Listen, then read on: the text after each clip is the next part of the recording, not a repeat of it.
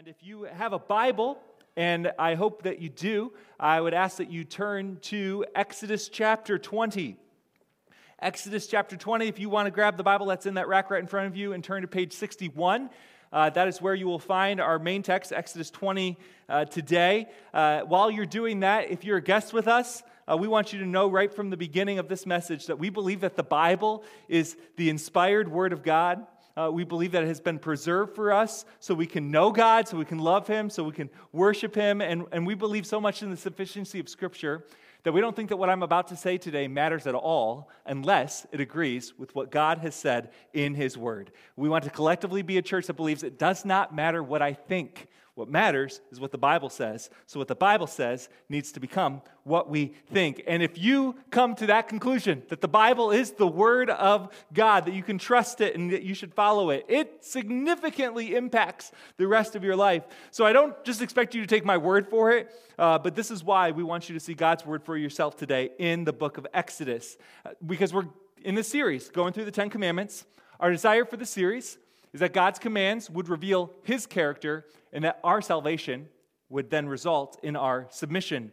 Because for those of us who are in Christ, uh, we are not under the law, we are under grace, and that is very good news uh, because the revealed law of God was never intended to be, to, to be what justifies us. It was never intended to be what we point to and say, Look at how awesome I am, right? Look at me, I've done it, I've kept it. No, no, no. The law of God was intended to reveal our need for someone else to be righteous in our place because on our own we are not. Um, and I, I want to approach the seventh commandment cautiously today uh, because, uh, to be upfront, this, this is a very sensitive topic uh, for many people. Uh, if you saw this, uh, if you saw the, the title for today, you're like, okay, this should be interesting. Um, because many of us have experienced the devastation of this command not being obeyed. Do not commit adultery. Uh, we've seen how breaking this command ruins things, haven't we? Uh, maybe this has ruined your marriage, uh, the marriage of someone close to you. Um, and, and you don't really find many people arguing with this command. That's one thing that's interesting about this. You don't find many people arguing with this command, but we find lots of people breaking it.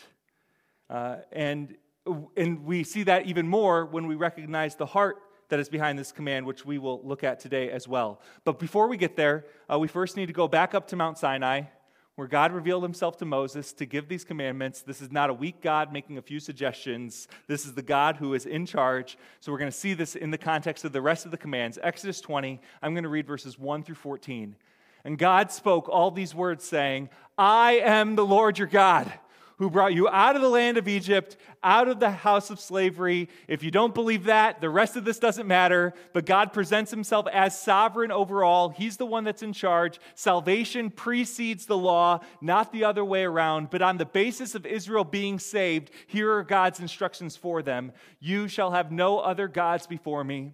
You shall not make for yourself a carved image or any likeness of anything that is in the heaven above, or that is in the earth beneath, or that is in the water under the earth. You shall not bow down to them or serve them, for I, the Lord your God, am a jealous God, visiting the iniquity of the fathers on the children to the third and the fourth generation of those who hate me, but showing steadfast love to thousands of those who love me and keep my commandments. You shall not take the name of the Lord your God in vain for the Lord will not hold him guiltless who takes his name in vain. Remember the Sabbath day to keep it holy. Six days you shall labor and do all your work, but the seventh day is a Sabbath to the Lord your God. On it you shall not do any work, you or your son or your daughter, your male servant or your female servant, or your livestock or the sojourner who is within your house. For in six days the Lord made the heaven and the earth, the sea, and all that is in them, and rested on the seventh day. Therefore the Lord blessed the Sabbath day and made it holy. Honor your father and your mother, that your days may be long in the land that the Lord your God is giving you. You shall not murder. You shall not commit adultery. So, once again, we have a message based on one verse uh, that is five words. Five words this time. Last week was four, five words. Um, that's more. Uh, uh, this is not usually how I preach, by the way. This is unique to this series. Um, I, I don't really like preparing messages based on one verse, but there is so much behind this command that illuminates it. Uh, and so we actually have a lot of work to do this morning, believe it or not. And, and it all starts, and the basis of this command all starts with the revelation that God is a faithful designer. God is a faithful designer. So, first of all, we have a faithful God. we sing about it all the time. The, the story of the Bible is a story of God's faithfulness. Our God's actions are always consistent with his nature. Faithful is first who God is and then what he does. And that faithful God designed human relationships for faithfulness, not for unfaithfulness. And I, I, think what happens to us is we look at the brokenness of our world and the brokenness even of our own lives, especially in this area of morality and sexuality, and then we look at the commands of the Bible. And many people view God's word as just unrealistic, as restrictive, really as totally foreign to everything that they see. And the, and the inclination is just to throw out God's word and just say, that's impractical, it doesn't work, it's, it's not what's going to happen. And the, and the reason why there's this distortion and why we get so disoriented is because God's commands are not based on the world we see today. God's commands are based on the world He created. And the world that He is, by the way, recreating as well. And so before we get to our present reality, right, and the mess that it is, and we're going to have to hash through some things, we need to first see what God originally intended. And in Genesis 1 and 2, we see God speak the world into existence in six days.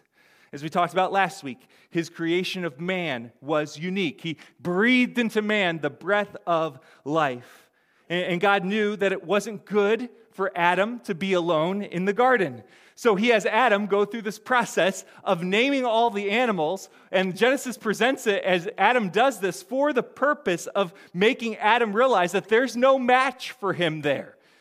He's unique from all these other creatures, creatures. And so after that realization, God creates Eve and presents her to Adam. And Adam says, At last! Finally, uh, this is Genesis 2 23 through 24 on the screen. Then the man said, This at last is bone of my bones and flesh of my flesh. She shall be called woman because she was taken out of man. And then that's the end of the quote. That's the end of what Adam says. Now pay attention to the next word in verse 24. Therefore. Okay, so this is no longer Adam speaking. This is the author of Genesis providing instruction, providing a principle for us based on what happened in the Garden of Eden. Therefore, a man shall leave his father and his mother and hold fast to his wife, and they shall become one flesh. So, this is as simple as it gets. There is one man and one woman in the garden, and that is presented to us as the picture of marriage. And so while verse 23 is telling us what happened, verse 24 is telling us what should happen. The author of Genesis switches from narrative to instruction. Therefore, a man shall leave his father and his mother. That's not what happened in Eden. There was no father and mother for Adam and Eve to leave, right? So, this is not what happened in Eden. This is what should happen now. A man shall leave his father and mother and hold fast to his wife, and the two shall become one flesh. We have to see this. The picture of Adam and Eve in the garden is not presented as the best they could do with what they had at the time. It is presented as the ideal. This is the verse that Jesus quotes in Matthew 19 when he's asked about divorce. And then Jesus doubles down and he adds, What God has joined together, let not man separate. So, biblical marriage is the union where God takes two, one man, one woman, and makes them one and there's no one else. Our marriages are designed by our faithful designer to transfer us to our own Garden of Eden. In that, it's two becoming one, and there's no one else in that garden of your marriage to look at or be distracted by. Husband and wife bonded together in total commitment to each other and to the God who brought them together. And then God designed sexual intimacy, it's His idea, to be enjoyed within the safety of that marriage covenant. It's not supposed to be dirty. It's not supposed to make us blush. We're, we're, the ones that have made it that, right? But sexual intimacy is a good gift designed by our faithful God to be enjoyed within the confines of biblical marriage as a physical picture of what should be true in the rest of our marriage. We are one in mind, in purpose, in direction, in passions, in commitment, and then, yes, one physically as well. So, when God wanted to show his design for marriage, he did not put 100 men and 100 women in the garden like a reality dating show, right? To have them fool around and hash it out from there. Figure out who you're compatible with, who do you, who do you like? Maybe someone likes two or three people. That's not what God did. He put one man and one woman together and said, This is how it's supposed to be. This is what God designed so people can flourish, so families can flourish, so communities can flourish. It all starts with God's design for marriage. And so I know, I know that our culture is disorienting. So please hear me today. God's word is incredibly consistent in communicating that God's design for marriage is more important than we think, not less important than we think. It is not loving to be carried along by the winds of our culture because our culture is moving towards death. It isn't moving towards life. So, Genesis 1 and 2, it is so clear God, the faithful designer, created marriage to be faithfully lived out, and then for sexual intimacy to be experienced between one man and one woman in a lifelong covenant commitment. And that is an incredible gift. Amen? It's a good gift from God. Genesis 3. The thief comes to steal, kill, and destroy what God has designed. So sin enters the garden, and sin enters the world, and sin enters our hearts, and sin ruins everything because it is the rejection of God's design and God's purposes. And one place where the effects of sin have been catastrophic has been its effects on the gift of marriage. And the reason that we are just so far from what our faithful God designed, and, and the reason that the seventh commandment is so needed is because of this confrontation. God is a faithful designer, but we are not faithful. Uh, and maybe it's even hard for you to listen to me explain what God designed in Genesis 1 and 2 because that's what you wanted for your own marriage, for your parents, for your kids, but it's so far from what you have experienced or from what others you love have experienced. And, one reality that makes it very hard for me to know even how to approach this subject is, is that the problem here isn't, uh, isn't a mental one. Most people even those that have very little moral compass agree that adultery is wrong. Wouldn't you agree with that? Just about everyone that you know, right? Everyone that I know, even in a dating relationship with very little standards, they still expect their significant other to not cheat on them, right? That is rightly viewed as a universal no. Um, so, our world mocks God's standards when it comes to sexuality at almost every single turn. Sexual intimacy only being for within the confines of marriage, like on what planet, right? God's instructions are often seen as restrictive, as controlling, even they're even accused of being unhealthy, except this command don't commit adultery. Oh, yeah, we agree with that one, right? It's amazing. It's amazing. So the problem isn't first mental. The heart of the problem is the problem of the heart. Our heart doesn't want the right things. And then our heart can make our minds do some gymnastics to justify just about anything. Which is why we see the seventh commandment broken over and over again, causing immeasurable destruction and suffering every single time. And, and the problem is even worse than we think because Jesus goes even deeper to the heart of the problem in Matthew 5. Many of you probably knew these verses were coming. This is what Jesus says, Matthew 5 27. You have heard that it was said, You shall not commit adultery. Have you heard that before? Okay, good. But I say to you that everyone who looks at a woman with lustful intent has already committed adultery with her in his heart. Because adultery is not first an outward action, it is first an inward heart condition of lust. And so you might read Exodus 20 14 and think, I would never do such a thing. But then Jesus comes along and he knocks us right off of our high horse because who can say that they've kept this? Right? Who can say that they've never had a lustful desire? Not me. Not me. God is faithful. I am not. And so the temptation with lust is to say, well, what's the big deal? What's the big deal? Everyone does it. And our culture is just so overly sexualized. Pornography isn't hidden away in magazines that you have to find in a gas station anymore, is it? No, no, no. It's everywhere. It's never been more accessible. There's never been more anonymity, and it's never been more acceptable, right? In so many situations, many people don't even bat an eye. And my fear is that because a lot of people just feel so defeated in this area, they feel defeated by lust and especially pornographic material, it's easier to give up and to tell themselves it doesn't really matter. You're doing better than most people, you can control it. And if you are in that category today, and I know in a room this size, many of you are, can we just let Jesus tell us if this is a big deal? Right? So when he says that everyone who looks at a woman with lustful intent has already committed adultery with her in his heart, is he saying that because everyone does it, it doesn't matter very much? Very next verse. If your right eye causes you to sin, tear it out and throw it away. For it is better that you lose one of your members than that your whole body should be thrown into hell. And if your right hand causes you to sin, cut it off and throw it away. If you're a lefty, just insert your left hand, okay?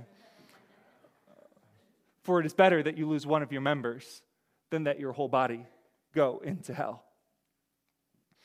Kind of seems like a big deal, doesn't it, church? Kind of seems like a big deal.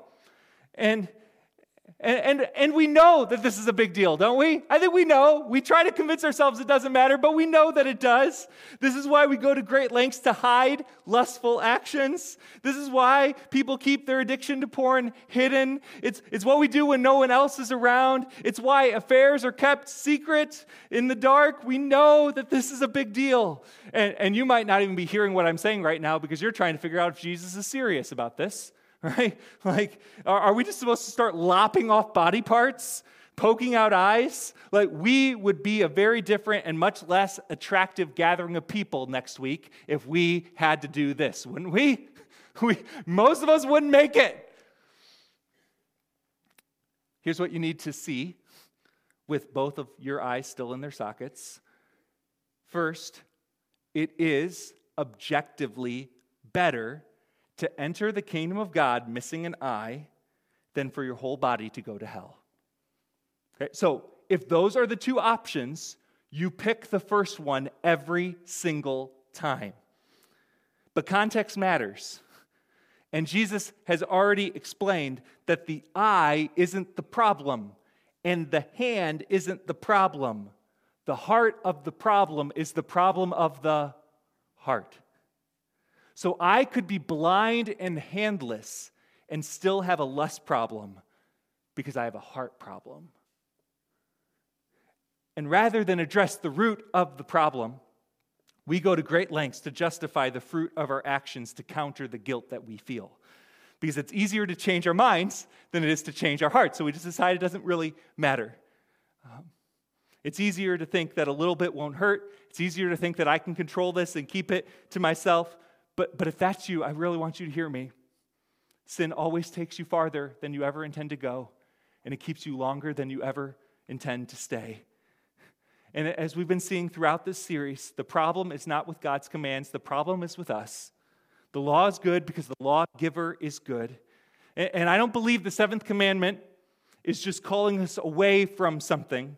I believe the command to not commit adultery is calling us to is calling us to the goodness of God's design for marriage and sexual intimacy. God's design is not antiquated and it is not unnecessarily restrictive. In fact, the instruction that we should see in this command is to find freedom in faithfulness. Find freedom in faithfulness. So much of our society's departure from God's design is done in the name of freedom, isn't it? They say, This is freedom. This is, this is freedom. You can do whatever you want, you can love whoever you want. Freedom. I would argue that understanding of freedom is incredibly faulty. Because freedom is not found in doing whatever you want. True freedom is found in submitting to a better king. And, and, I think you can just look at the book of Exodus and you can see this. Okay? The context of the Ten Commandments. God used Moses to set Israel free from slavery to a wicked master from Pharaoh. And now he is giving Moses commands, instructions for how this freed people should live. Because freedom is not doing whatever you, we want in our own eyes, whatever's good in our own eyes. That's chaos. No, no, no. Freedom is found in doing what we were created to do. That's where freedom is found. Uh, Sean McDowell has so many good thoughts on this, and one illustration he used was of two people and a baby grand piano. Uh, so just imagine two people going up uh, to this piano, and the first comes up and they sit down and they just put their heart and their soul into playing one of the most beautiful pieces of music that you have ever heard. The second person comes up and they take a sledgehammer and they just smash that piano to pieces without restraint. And then they take a bow afterwards. Here's the question Which of those two people is more free? Is it the person who embraces the right restraints so they can enjoy the purpose and design of the piano? Or is it the person who now, know, who now owes the church a new piano? Who's more free? I, I, I would argue that the free person is the piano player, not the piano destroyer. Wouldn't you agree? And I so desperately want all of us to see that God's faithful design for marriage and sexuality is beautiful and it is so, so good. And humanity, led astray by unfaithful hearts, has just taken a sledgehammer to God's good design in the name of freedom. But destroying God's design is not freeing. Freedom is found in embracing the right restraints in order to enjoy the good gifts that God has given us. Who, who is more free in the kitchen? The chef who knows how everything works and how to, how to bring different flavors together to create something amazing, or the person that doesn't know how to boil water? Who's more free in the kitchen? The chef, embracing the right restraints, fulfilling the purpose and design. Who's more free? Is it the husband who habitually looks at porn and hopes no one finds out? Or is it the one that's tempted, maybe even frustrated, maybe having days that they're struggling, but they are guarding their eyes and being faithful to their wife? Who's more free? Freedom is found in embracing God's design, not rejecting it. And so maybe some of you are in an affair. This has really felt heavy on me this week. And at this point, you, you wish that you could get out, but you feel trapped in what once felt freeing. Maybe you have this habit of looking at things on your phone, looking at things on the internet that you know that you should not be looking at, and you wish that you could stop, but you feel trapped. You don't know how to stop, you don't know how to get out, because so much of what our culture calls us to sexually in the name of freedom is actually enslaving. because that's all that sin can do, right? It's, it's, it chains us down. And what our culture mocks as enslaving a pure marriage, right? What do they call it? The old ball and chain, right? It's enslaving. No, no, no. We don't talk like that, right, church? We don't, we don't talk like that. No, no, no. Because that's where freedom should be found.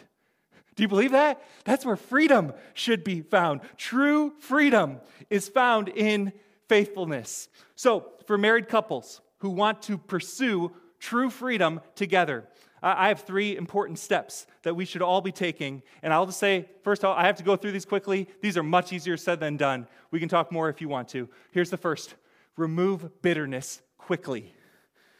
When we let things simmer below the surface, when problems are not addressed and worked through, but they just linger there, when problem, when arguments don't end in true forgiveness, bitterness always leads us away from God's design for marriage, not towards it. Second, pursue more intimacy physical, emotional, spiritual. God designed marriage for oneness, not for roommates, for oneness. But that needs to be an intentional pursuit. So some of you need to schedule a date night this week. You need to schedule a night out. You need to schedule a night in, whatever it takes. At this stage in our family life, Becca and I have to make an intentional effort not just to do things for each other, but to do things with each other. I have to do things with each other because we are supposed to be one. We pursue intimacy. Third, watch your eyes because it is the lamp of the body. And when your eyes are good, your whole body will be full of light. But if it is bad, your body will be full of darkness. What we look at matters more than we think, even in this culture that tells us it doesn't really matter. And if I could say a word to those who are trapped, or at least feel that way, and they're carrying a secret sexual sin today. Uh, we, we don't talk about this enough. Um, and, and I can't promise you that if you come clean, that everything's going to work out perfectly. I, I, can't promise you how your relationship will turn out, but I can promise you that honesty is the only path towards freedom and that Jesus came to set you free from your sin. This is what we're saying about my chains are gone. I've been set free. He gave us the Holy Spirit to empower us to have victory over sin. So don't believe the lie that you're destined to fail. Don't walk through life defeated and hiding in shame. No, no. We want the church to be a community where we can find help and encouragement and accountability, even for these things that are difficult to talk about. Because you're not going to win if you're trying to get out of this on your own. You need to talk to someone who loves Jesus and who loves you. We want to pursue the freedom freedom of faithfulness together, not alone. Just imagine if our church trusted and followed God's design for marriage and the seventh commandment that comes with it. Just our church. Wouldn't that be incredible?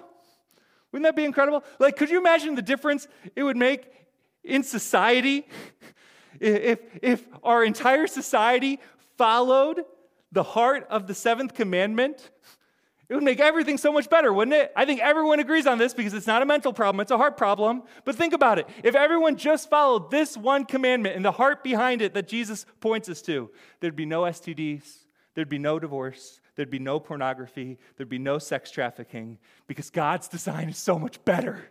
It's better. It sounds foreign to the messy reality we know, but there is a new covenant promise.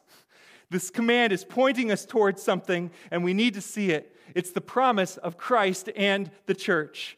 A faithful marriage between a husband and a wife is the primary relationship God uses to describe his relationship with us. Isn't that amazing? This is Ephesians 5 25 through 32. I don't have enough time, but here we go. Husbands, love your wives as Christ loved the church and gave himself up for her that he might sanctify her, having cleansed her by the washing of water with the word, so that he might present the church to himself in splendor, without spot or wrinkle or any such thing, that she might be holy and without blemish in the same way Oh my goodness. Husbands should love their wives as their own bodies. He who loves his wife loves himself. For no one ever hated his own flesh, but nourishes and cherishes it, just as Christ does the church, because we are members of his body. Oh, therefore, a man shall leave his father and mother and hold fast to his wife, and the two shall become one flesh. This mystery is profound, and I am saying that it refers to Christ and the church.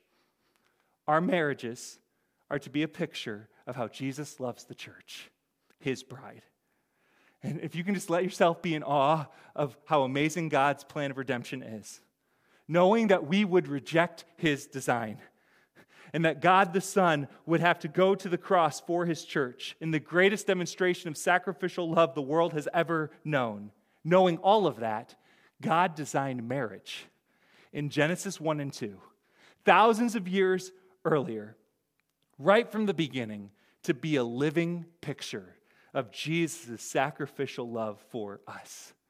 So every time I look at the cross, I am looking at the ends I should be willing to go for the sake of being faithful to my wife. And that seems so foreign to us, right? We live in this what about me culture. And God's word says, no, no, no, no, that's not my design.